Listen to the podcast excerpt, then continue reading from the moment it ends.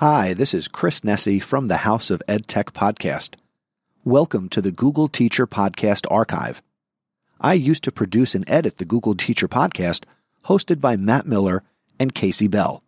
You can enjoy the podcast once again, and be sure to visit the new website, chrisnesi.com slash Google Teacher Pod. Please note that any of the show note links mentioned in the episodes are no longer valid. But if you go to chrisnesi.com slash Google Teacher Pod, you can search the archive and check out the show notes for each and every episode of the Google Teacher Podcast. Thank you for your continued support, and may the Googles be with you. Hi, I'm Kim Lepre from the Teachers Need Teachers podcast, a part of the Education Podcast Network, just like the show you're listening to now. Shows on the network are individually owned, and opinions expressed may not reflect others. Find other interesting podcasts at edupodcastnetwork.com.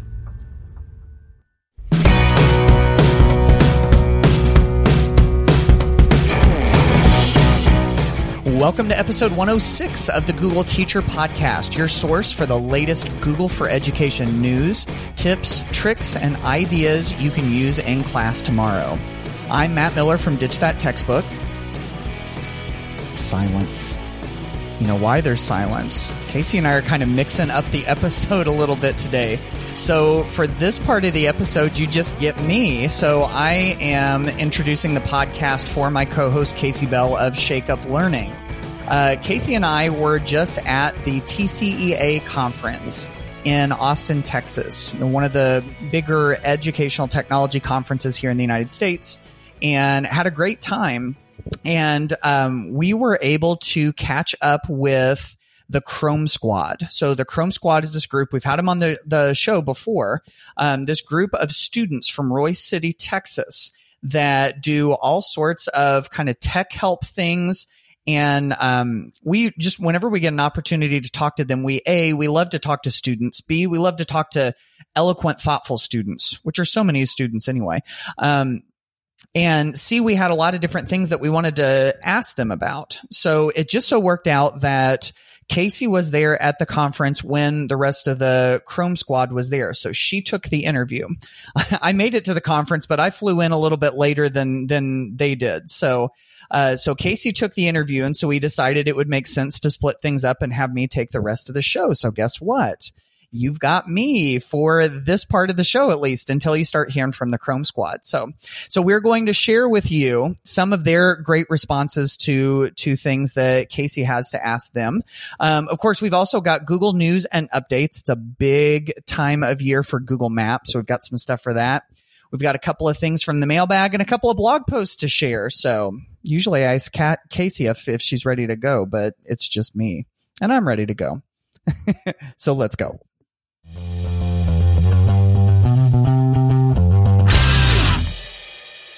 All right. So as I mentioned earlier, this is a big moment for Google Maps. Google Maps just turned 15 years old. So it was right around 2005 when we very first started getting Google Maps which of course t- totally turned MapQuest on its head. I bet you probably still remember printing out MapQuest directions and using those to navigate. And Google Maps has sort of transformed all of that over time.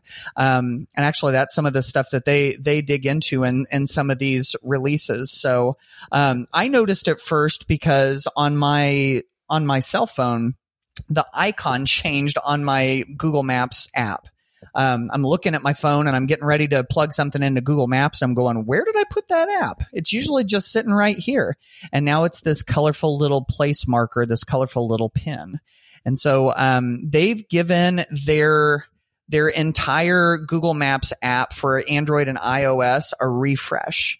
Um, and so it looks a little bit different. It's also sorted around some of these uh, specific categories. They've got an Explore tab where you can look for places to grab lunch, enjoy live music, play arcade games, all sorts of things. They've got a commute section, which I think is cool. It's it says when you're tra- traveling by car or public transit, the commute tab is there to make sure you're on the most efficient route and you can set up your daily commute to get real time traffic updates. And I know for me, this is nice because I don't have like a, the same kind of normal commute that I always used to. So being able to customize this so that it's not just to one specific place all the time is really, really nice.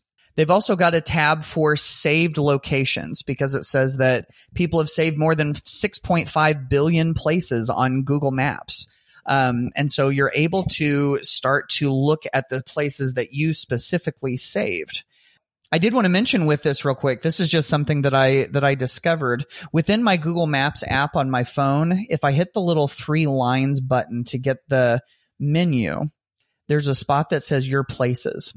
And there are all of these tabs. And one of the tabs up there is your saved places. So if you go to the same places over and over again and you don't want to have to search for them, you can put them into your saved. Um, but there's also this tab that I thought was super helpful called reservations. So if you ever make a reservation for a trip or something, um, you can use that little three lines icon for the menu. Um, you can click on the three lines menu and then you can click on your places and then there's a tab there for reservations. I just threw that in there.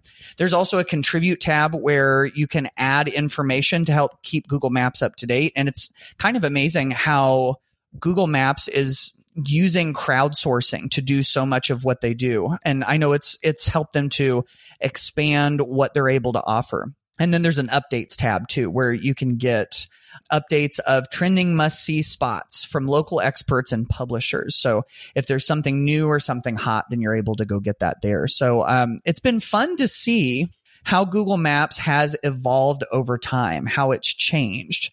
Um, because in 15 years, you know, things really have kind of come a long way. And in another post that, that we wanted to share, I say we, it's really just me today. and another post that I wanted to share, uh, it talks about how Google talks about how they're charting the next 15 years of Google Maps. And I thought this was interesting because I know for so many of us, Google Maps is a really important tool in the classroom. But it's also a really important tool just for our lives. And so I thought it was interesting to take a look at where they've been and where they think that they're going to be going. So, for instance, they talk about how it started out. Google Maps started out as simple directions, didn't it? You know, um, it said in 2009, Google Maps pioneered the turn by turn mobile navigation. Um, and then, you know, since then it's continued to go and go and go. And so anymore, now they've got this live view. And you've probably seen versions of this where, you know, you're navigating and you can see what your traffic is going to look like ahead of you but it's also got other things like it'll um, make predictions for how crowded your bus will be or which bike sharing locations have available bikes. And it's like it just continues to evolve with what we with what we need it to do. Fun fact, I was just at this TCEA conference in Austin, Texas, and I had something to go to after one of the days of the conference. And I didn't really want to get like a regular ride share and I didn't have a um, rental car. So, you know what this uh, country bumpkin from out in the middle of nowhere in Indiana did while he was in Austin, Texas? I rented a bike. Never done that before. And I, I swear this was probably the coldest day of the year in Austin, Texas. And that is the day that I decided that I needed to ri- rent a bike. So I rented one. I rode probably, I think it was a little less than a mile or something. Um, locked my bike up, cost me five bucks. Pretty cool. So um, that's that's another one of those places that that Google Maps has gone. Um, it also talks about exploring the world once you get there. It says until recently, if you're looking to grab a slice of pizza, you'd get a list of 20 nearby pizza places. But now they can help you find all the pizza spots nearby, when they're open, how crowded they'll be, so on and so forth. And so um, it's kind of cool to see also where they're going with maps. Um, this talks about how they've been working with their data operations team to trace building outlines. So trying to get the buildings just right and as accurate as they can on the map. And then once they've done it manually, they train machine learning models to recognize them so that they're able to do more. And it says because of that technique, they've mapped as many buildings in the last year as they did in the previous 10 years. And then they're also using machine learning to recognize handwritten building numbers. That would be hard for even you know somebody driving by in a car to see so that they're able to get those building numbers to to make uh, directions even more accurate so so it's interesting to see kind of where they're all going now, one more thing sort of related to maps, and this one has to do with one of my favorite, favorite, favorite tools to use to help students kind of like virtually transport themselves to a different place. And that is Street View. Street View is a part of Google Maps. If you pull uh, Google Maps up on a web browser, you have the little yellow Pegman that you can drag onto the screen. Um, there's also the Street View app that you can use to do a very similar thing. And you get this you know this sort of 360 they call it like a photosphere you know where you can click and drag and you can look up and down left and right and everything the the folks that have worked with um, geodata and street view and all of that shared 15 of their favorite street views. Now this is pretty cool. Now i know the last two um, the last two things that i just shared with you about maps kind of have some connections to the classroom but not totally. This one definitely does i think because they've picked out 15 of their favorite places to visit with google maps street view all over the world and so here are a handful of them in no particular order.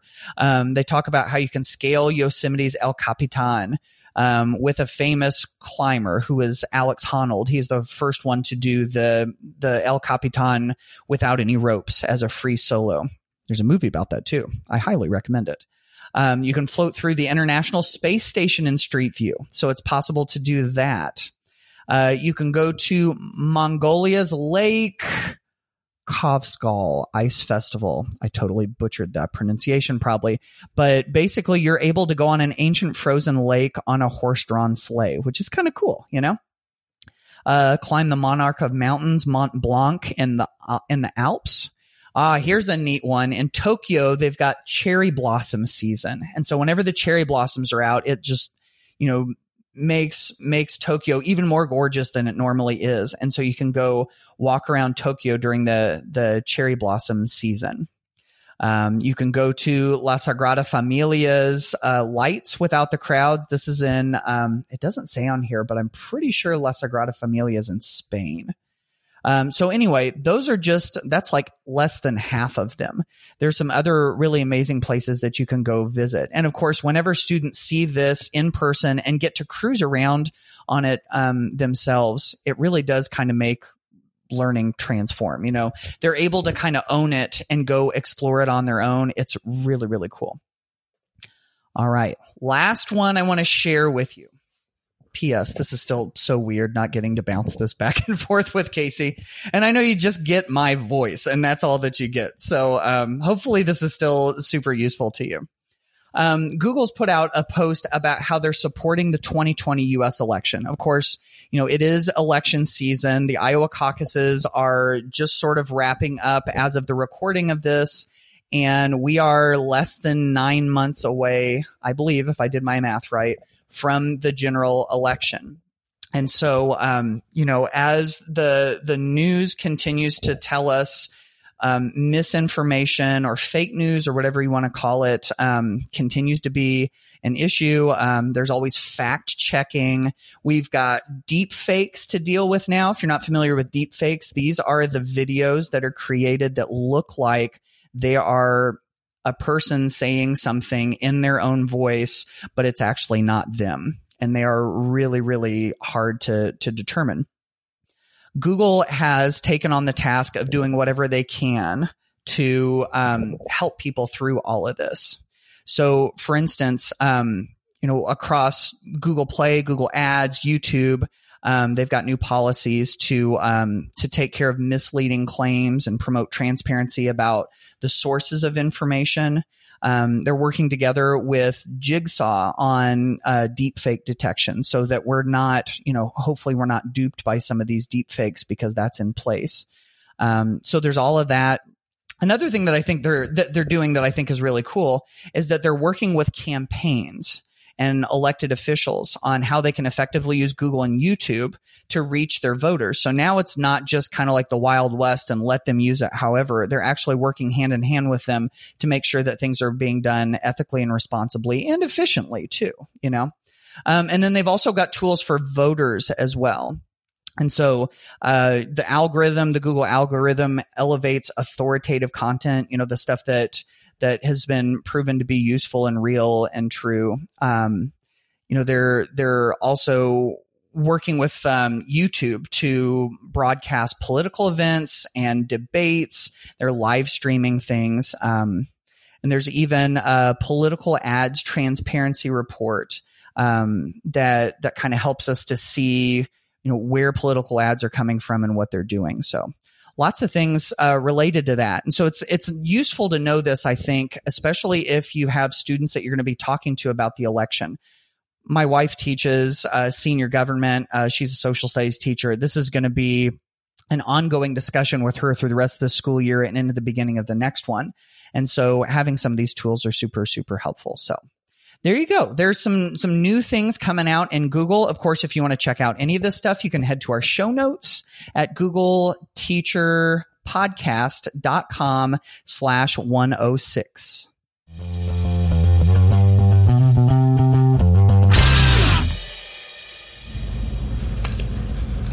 Hey y'all, I am super excited to introduce to you our next guest. So I have one, two, three, four, five, six, seven, eight members of the Chrome Squad, including their leadership from Royse City, Texas, at Royse City High School. And many of you may recognize this group because this is now the third time we've had them on the podcast. So I am so excited. I am missing my partner, Matt Miller, who is probably on the plane right now on his way here, but we couldn't get everybody in the room at the same time. we are hidden in a corner of the Hilton, um, right next to the men's bathroom. So we're just on schedule. I think I've got to turn these levels down. It's really loud. Okay, so I'm going to turn it over to Cody Holt, who is the teacher leader of the program, and let him tell you what his real title is because I think I just butchered it. Um, so, Cody, tell us a little bit about the Chrome Squad and the evolution of the Chrome Squad over the years. Yeah, absolutely. So, my name is Cody Holt. I am actually now the coordinator of instructional design. So, I've had a title change this year, and um, and so we started the Chrome Squad, I believe, five years ago uh, when we went one to one at our high school campus. Um, and the Chrome Squad really is the the team that makes the whole thing work. Um, since then, uh, we've expanded down to our uh, our current middle school, and we're adding a program to another middle school. And so I kind of oversee those programs. And um, so, actual day to day operations for Chrome Squad is actually done by Angela Arledge. Hi, my name is Angela Arledge, and I am the Innovative Learning Specialist at Royse City High School. Okay, so we are going to hear from the students now. My favorite part. I love when I get to talk to students. So we're going to have them go around and introduce themselves. Every student on the Chrome Squad has a specific job on the Chrome Squad, so they're also going to tell you what they do. So. Hey guys, um, I'm Chloe Lewis. I'm a senior this year. This is my third year on the Chrome Squad, and I am the team lead of the inventory team. Hi, my name is Jonathan Pence. I'm a senior this year. It's my third year on Chrome Squad, and I'm the promotions team lead. Um, hi, I'm Colin. This is my second year on Chrome Squad. I'm also a senior, and I'm the podcast team lead. Um, hi, I'm Kasey Kirkendall. This is my first year on Chrome Squad. I'm a sophomore, and I'm a member of our Ninjas badging team. Hi, I'm Matthew Homan. I'm a senior. I'm uh, this is my second year in Chrome Squad, and I'm also a team lead for the inventory team. Hi, I'm Nick Wilson. I'm a junior. This is my second year in Chrome Squad, and I'm a member of the inventory team.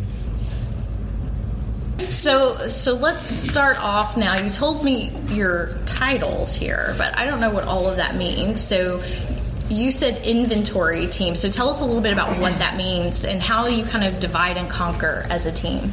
So the inventory team is mainly behind the scenes compared to most of the other teams. So we do most of the work in the Chrome Lounge where it's like fixing the Chromebooks, making sure that the organization of like having where the Chromebooks are, like the sh- Google Sheets with every Chromebook is like filled out correctly, and that we know where everything is at every at any given time.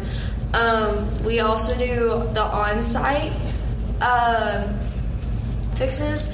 So over and over the years, we've actually started to increase that. So over the years, we used to ship them out, but actually we do a lot of them on site now.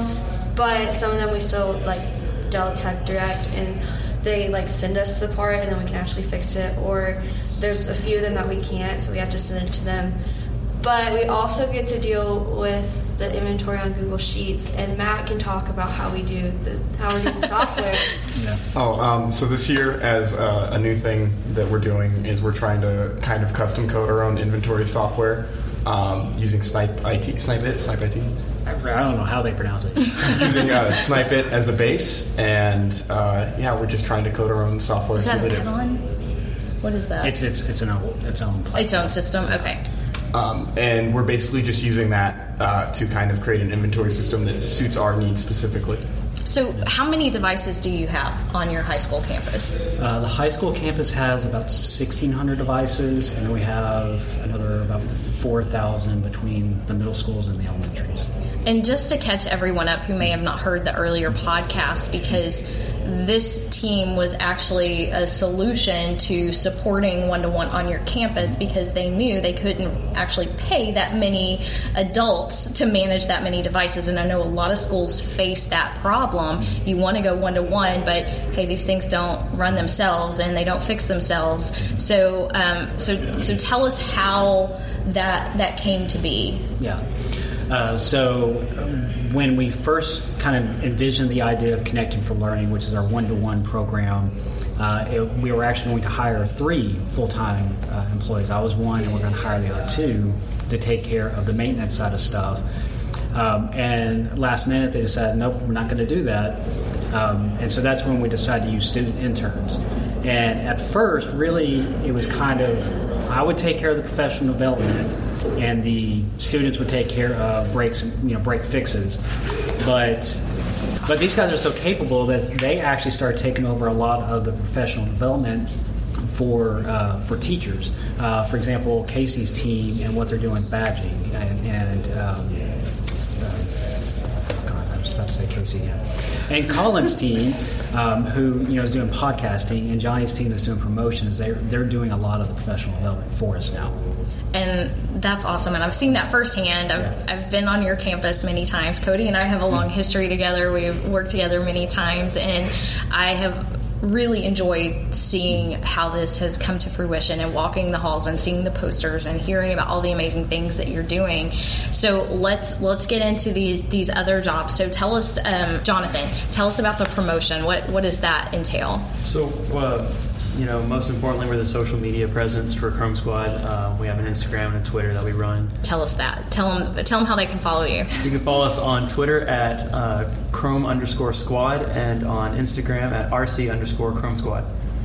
Um, and so we post content that our team creates, the things that our other teams are uh, creating. We post updates on what they're up to, and we also do shout outs for teachers and different things that are going on inside the district. Uh, we also work as kind of a way of reaching people outside of the district, people that have questions about our program, people that want to reach out to us, things like that.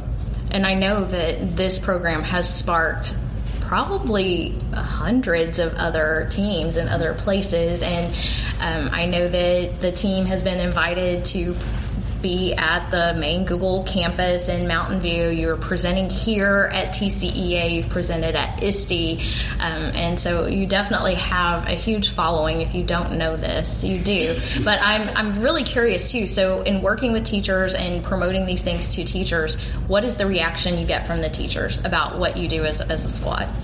Are they used to it now? Do they expect it? Do they like you? Are they threatened by anything? I'd say they're pretty used to it and they kind of expect it. A lot of times we'll be in class doing our normal work and we'll have a teacher say, Is anyone in Chrome Squad in here to help them fix their computers and stuff like that? That's nice. I, I I think a lot of teachers wish they had that. Or if like they know a class you're in and they know it's not a core class, they'll like call you and be like, "Hey, can they come down really quick?" or they have like their go-to person in Chrome Squad and they know like what class period they're in. So And it's like it's crazy because I remember last year when we went to Dell, like we didn't realize like it's always been a norm for us because when we came to the high school, like Chrome Squad was already there. So like having it like established was the norm for us, and then we went there and like they were like talking about how like other schools didn't have it, and we're like we just realized like oh that's huge.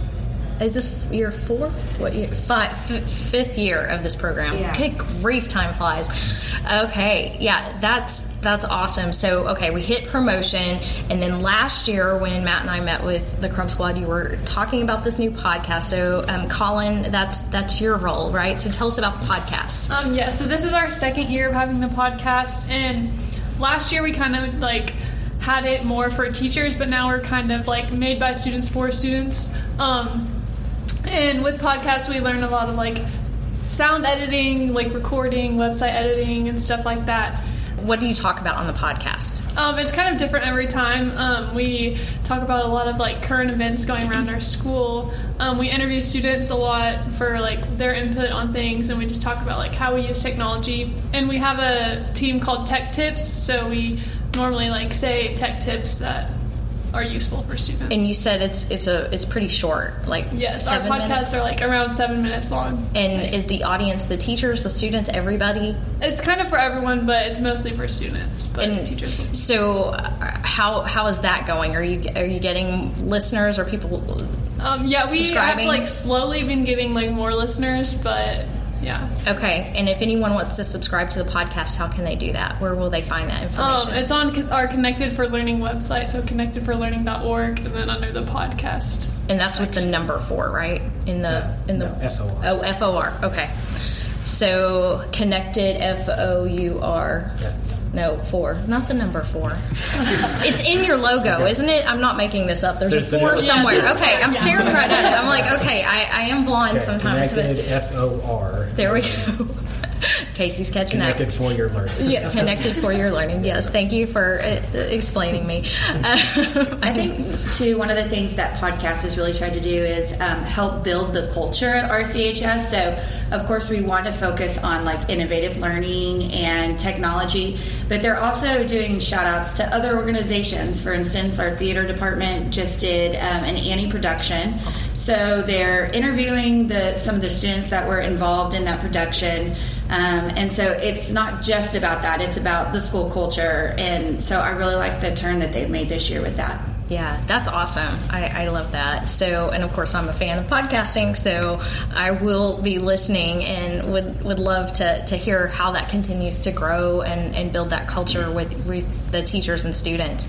So, and then we have Kasey, who, by the way, spells her name exactly the same way I do. So we're, we're now BFFs and she just doesn't know it. Kasey, tell us um, your role is in the professional learning piece, right? I'm sorry. So I'm a member of our badging team. Badging. And so when we created that, we really wanted to create a way to honor our teachers that were using innovative learning in their classrooms. And so um, teachers can earn badges in each of the four distinctions of growth, impact, agency, and connect. Wow. So then when teachers earn four badges in an area, they earn like a new title. And so then the teachers have the opportunity to add titles to level up and earn prizes. And so it's been really great. We've seen a really positive impact on it because teachers are now able to request training from us as Chrome Squad members over specific applications. And then it also gives them an opportunity to reflect over the lessons that they're using in their classroom because they have to provide evidence when they're applying for a badge. Okay, mind blown. That's Yay. that's Kasey, awesome. that good. Yeah, she's got that elevator speech down. Yeah, great job. She's ready to present today. Yes, yes, yes. Yeah, this is good rehearsal, isn't it? So um, they're presenting right after we finish recording. I I love that. So can you give us some examples? So what types of things will teachers do to earn those badges? Um, so we use Bulb for teachers to go in and provide their evidence, and so they'll link their bulb for us on the badging team to be able to get to their bulb to see all the evidence they've used. And so, I mean, we have badges from if they're using Google Classroom in their classroom, if they're using um, Gmail, if they're um, There's Nearpod. yeah, There's and there's we're currently looking at adding some more badges right now for other applications that teachers are using that we haven't thought about adding. And so the incentive, they get these new titles. What's an example of a new title? Um, so if they were to get four badges in the growth area, they become a growth guru. Growth guru. And then they also get prizes, and we know teachers like prizes. So what can they get? Um, we have T-shirts, mugs. So, I'm trying to think. So the yeah. So the first level Yeah. is something small. It's, It's like a, a pop it's like a phone wallet. Uh huh. Um, it changes every year. That's where Okay, my yeah, focus yeah. No, but you have like a store set up with some of the stuff, or you did at some point. Am I making this up? No, we do have We do have a store. Okay, that's crazy. I love to remember that. We do have a store, yeah. Okay, So yeah, set prizes for each title or distinction they earn, and so it works up to um, like a shirt and jeans pass every week. that's worth a Uh, lot. Yeah, that, that's the big one. uh, but they do. We actually do have a campus store that's run by a different team. Okay, Yeah. so I, I'm kind of merging two Yeah. two ideas too. So yeah, so are the teachers really like responding well to the system, and they want to get these next levels? They are, and then um, we've recently partnered with our Chrome Sierras team, and so we're this past semester we've opened a new role where we have badge buddies, Uh-huh. and so us as Chrome Squad members we go out and we select a teacher and we kind of walk them through the process if they've never applied for a badge or earned a badge. We walk them through the process of how to use it in their classroom, how they can apply for it, the evidence that they need to show. And so then by doing that, we've seen teachers that maybe necessarily they don't know that they're using these learning techniques in their classroom when they are. And so now it's just a way for them to reflect about what they're doing in their yeah, classroom. Yeah, I And shout out to our Chrome crew. That was their idea of the badge buddies. So Yeah, so Chrome Crew is our, our one of our middle school programs. Oh, okay. they're doing amazing things at the middle school too. That's amazing. So I love that. And I love the fact that so much of this is truly student led. Mm-hmm. Like Cody and I have talked about this many times, but that you meet as a team and you have been empowered to make decisions on the team, right? You get to to th- come up with ideas like creating things and podcasts and buddies and all kinds of things. So, uh, what I'm really curious about, I know you have to go get ready for your presentation, but I want to know. So, most of you are seniors, or all of you were. Most, um, No. most. Okay, so a lot of you are seniors. So, being a part of the Chrome Squad has this changed any of the decisions you're making as you look at college and maybe where you want to go, the type of career that you want to have? Um, I would say definitely. I, uh, because of my, role, uh, I'm on the inventory team and I uh, do a lot of the repairs, and so it's made me really consider. And I want to go into college now, majoring in uh, electrical and computer engineering, mostly because of my role in Chrome Squad. Like, what I want to do as a job when I grow up is work at a help desk at a company like we do in Chrome Squad because of my experience there and of all the things I've learned by uh, being a part of it. Anyone else? Like, i- is this making you think about careers differently? I'd say most definitely. Um, it's it's made me think a lot about the type of environment I want to work in when I do have a job, um, and it's it's obviously influenced me to look at more um, tech oriented jobs. Um, like Matt, I'm wanting to go into electrical and computer engineering um, when I go on to college, and um, there were a lot of different things that interest me early on in high school, and so Chrome Squad has kind of aimed me more towards the tech industry. Yeah. And um, just kind of a, another story. I had one of our former Chrome Squad members. They're, they're at UT now. Uh, you're at UT. Yep. yep. We can all forgive you later. Um, but he messaged me yesterday and said, "Hey, I changed my major. He was in nursing. He switched to communications because of what he was doing in Chrome Squad. He realized he really had a passion for kind of that avenue of just communicating, sharing with people. That's cool. That's cool. And and it's not just the just the actual things that you're doing because you, you all may not recognize this yet, but you're walking away with skills that are going to transfer into whatever career path you choose. I know we're almost out of time. Is there is there anything else that we've missed or that you want to be sure and share? I just say if, if you want to start a program similar to this at your school, um, the absolute most important thing is to look at your student interns and what you want. And so, Mr. Holt has done such a wonderful job of establishing the core values of these students and. Um, and you know, technology is important, but it's not the most important thing. And that's not what we look for when when we are trying to find these student interns. So just uh, just figure out what you want in, a, in in your interns, and then um, don't budge from that. Just make sure that you uh, find that exact one that'll fit what you want. Yep. Um, and we know that kind of getting this started from scratch is difficult because uh, when we tried to get uh, try to get this started, there wasn't anybody else to go to that, that we knew of, um, and so just an invitation. We we do help other programs get started. We've been doing that for years, so feel free to you know to reach out and uh, connect with us on our website or through uh, Twitter or Instagram, and uh, we would love to help. Okay. And we'll be sure and have links to everything in the show notes for everyone because I'm sure that's where a lot of people are like, okay, I want to do this. How how do we do it? And kudos, congratulations to all of you for being invited here to speak and for the amazing things that you're doing.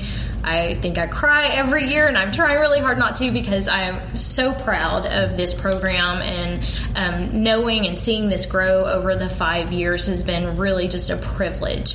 So, um, thank you for all that you do for everyone because I love that you're giving back to both the students and the teachers and the entire community and making this bigger than just the technology. And I think we all love that. So, thank y'all for joining me today.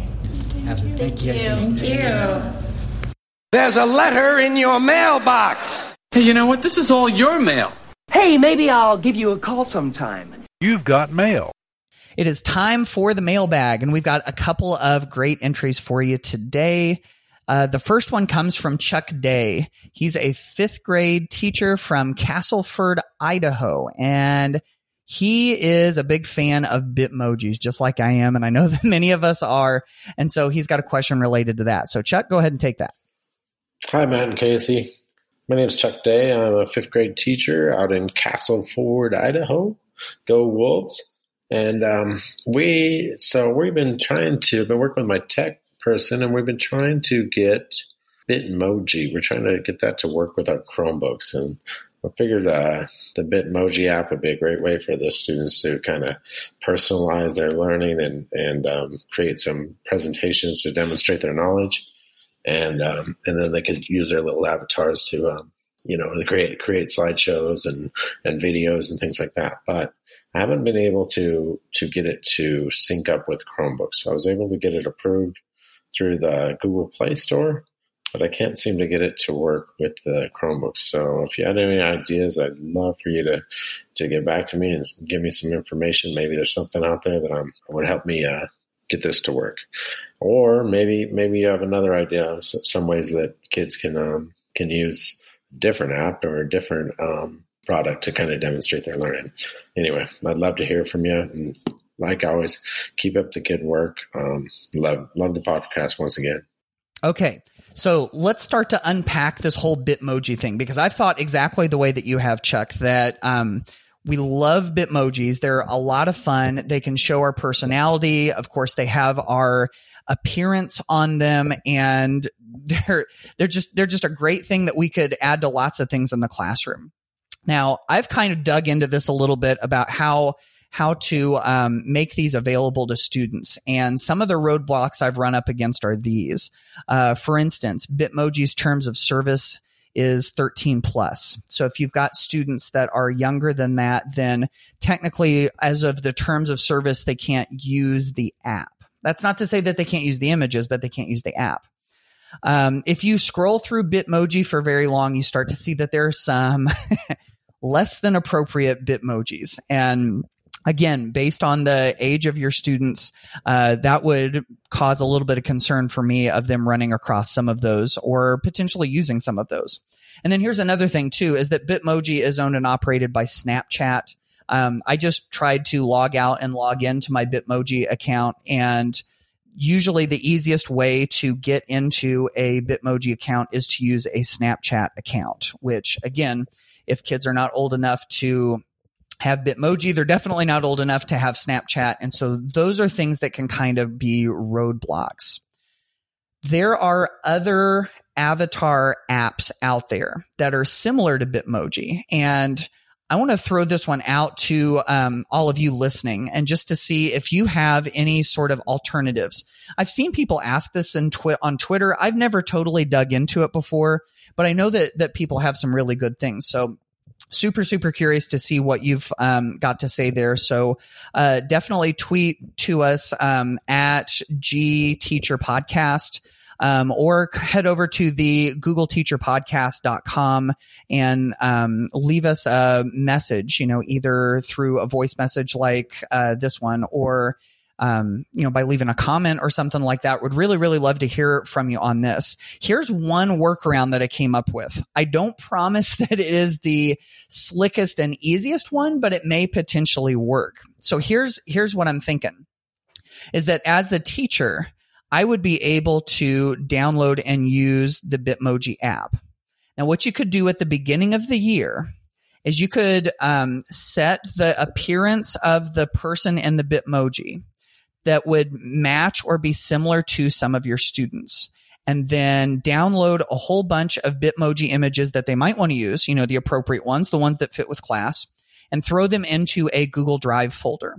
And then change the appearance a little bit and throw some more into a Google Drive folder.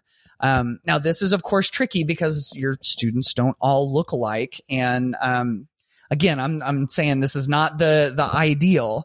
Um, and it would take some time, but that's one way to make Bitmojis available to students is if you download a whole bunch of them that look like a certain student, or if a couple of students look the same, they could use the same ones and then just pull them out of some Google Drive folders. You just give those students access to those folders, maybe put a link to them in, um, you know, Google Classroom and then they're able to pull from those Bitmojis kind of uh, throughout the year. That's one way to do it. If you uh, want to see a tutorial video of how to do that, um, that'll be available on our show notes as well at googleteacherpodcast.com slash 106 that as far as the official bitmojis that's one way to do it. Again super curious to hear what you all have related to this. Here's another one this one is from Mark Rupe. He's a fifth grade teacher. We got the fifth grade teachers coming out here today from Dinuba, California, which is near Fresno, as he tells us. Um, Mark also did tell us, he said he's been teaching for 32 years and he started with one Apple IIe computer in a class of 31 kids. Oh my goodness, how times have changed. And so here's what Mark asks. He says, Matt, you mentioned in episode 96 that Jamboard can input files from Google Drive. Also, I could be wrong, but you mentioned that Jamboard could be pushed out via Google Classroom. And he says, Were you talking about the mobile version? He began playing on Jamboard. Um, love it thanks to the podcast, but he can't find buttons or menu items to do the above. So uh, I jumped into Jamboard as well, just going to jamboard.google.com, opened up one of the jams. You know, Jamboard is kind of like their whiteboarding app where you can put sticky notes and writing and all of that. Um, so I opened one up, and I think this is what we were talking about: is that to to pull images from your Google Drive, you can definitely do that. So in that case, all you do is you click the little image icon along the left, at least if you're using the desktop version. And then one of the options in the tabs up above says Google Drive. So you can pull images in.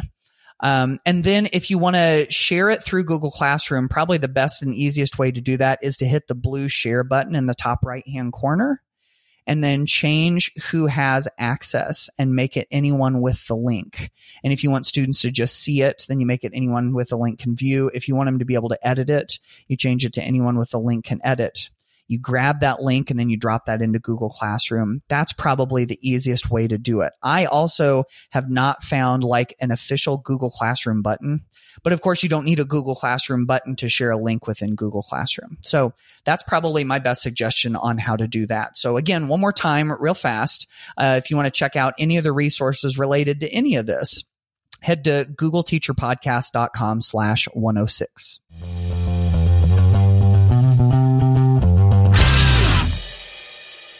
All right, we have just about wrapped up this show. So I'm going to share a couple of blogs um, on Kasey's blog as well as mine. Since she's not here to share them, I'm going to, you know, kind of gush a little bit about some of the cool things she's got on her blog as well. So let's start with Kasey's.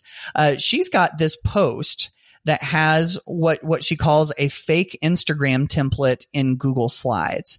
This is a pretty cool thing. So um, she had a guest Carly Black, who created this fake Instagram template. And so if you take a look at it, you're able to put the, you know, kind of like the profile picture and then the, the different little circles that go up above it. I'm so Instagram illiterate. I can't even remember what those are. And then you can replace the images to make it kind of like the grid. This is kind of like the profile page of the Instagram account. And so students are able to create that and make, you know, like a name and a tagline. So it'd be like making an Instagram, a fake Instagram account for somebody. Pretty cool. You can get a free download of that uh, template right there on Kasey's website.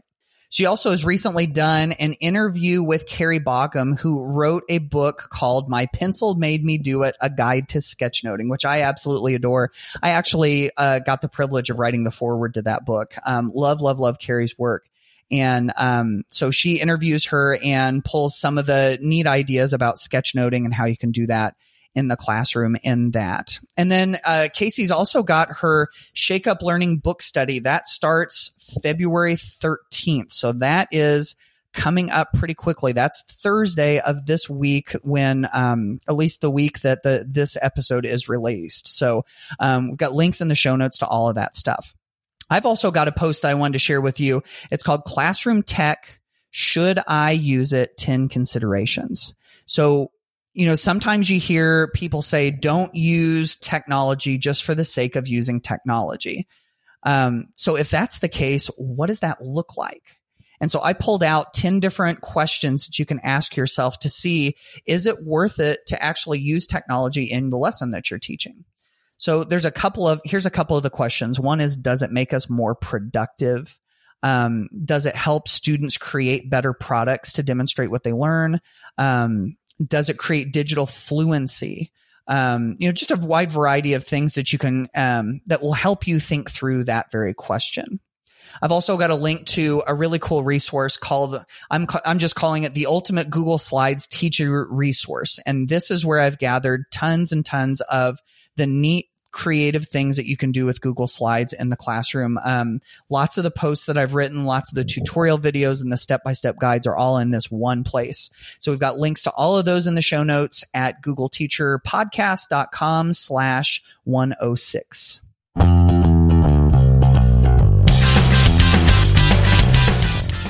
All right, friends, that wraps up this episode of the Google Teacher Podcast. Very insightful interview with the Chrome Squad. Super thankful to them uh, for participating in that, for Kasey for running it. Um, this has again been just a little bit of a different episode. So, uh, hope you've enjoyed it. Hope you enjoy the podcast. Of course, if you haven't already, we would love to have you subscribe to the podcast wherever it is that you listen to podcasts. And if you haven't rated and reviewed it before, that really does help us get the podcast out to other people who might want to listen to it. So thank you so much for listening. We so appreciate it. We love being able to serve you and um, create this podcast so you can listen to it. So uh, that'll do it for this episode of the Google Teacher Podcast, and we'll, we will see you on the next episode. Bye, y'all.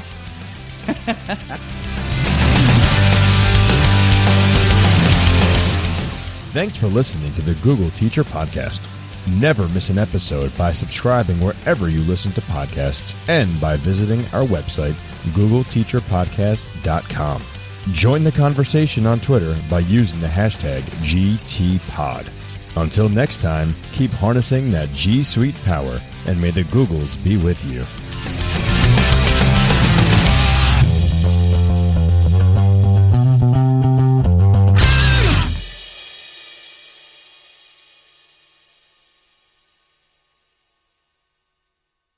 Thank you once again for listening to the Google Teacher Podcast Archive.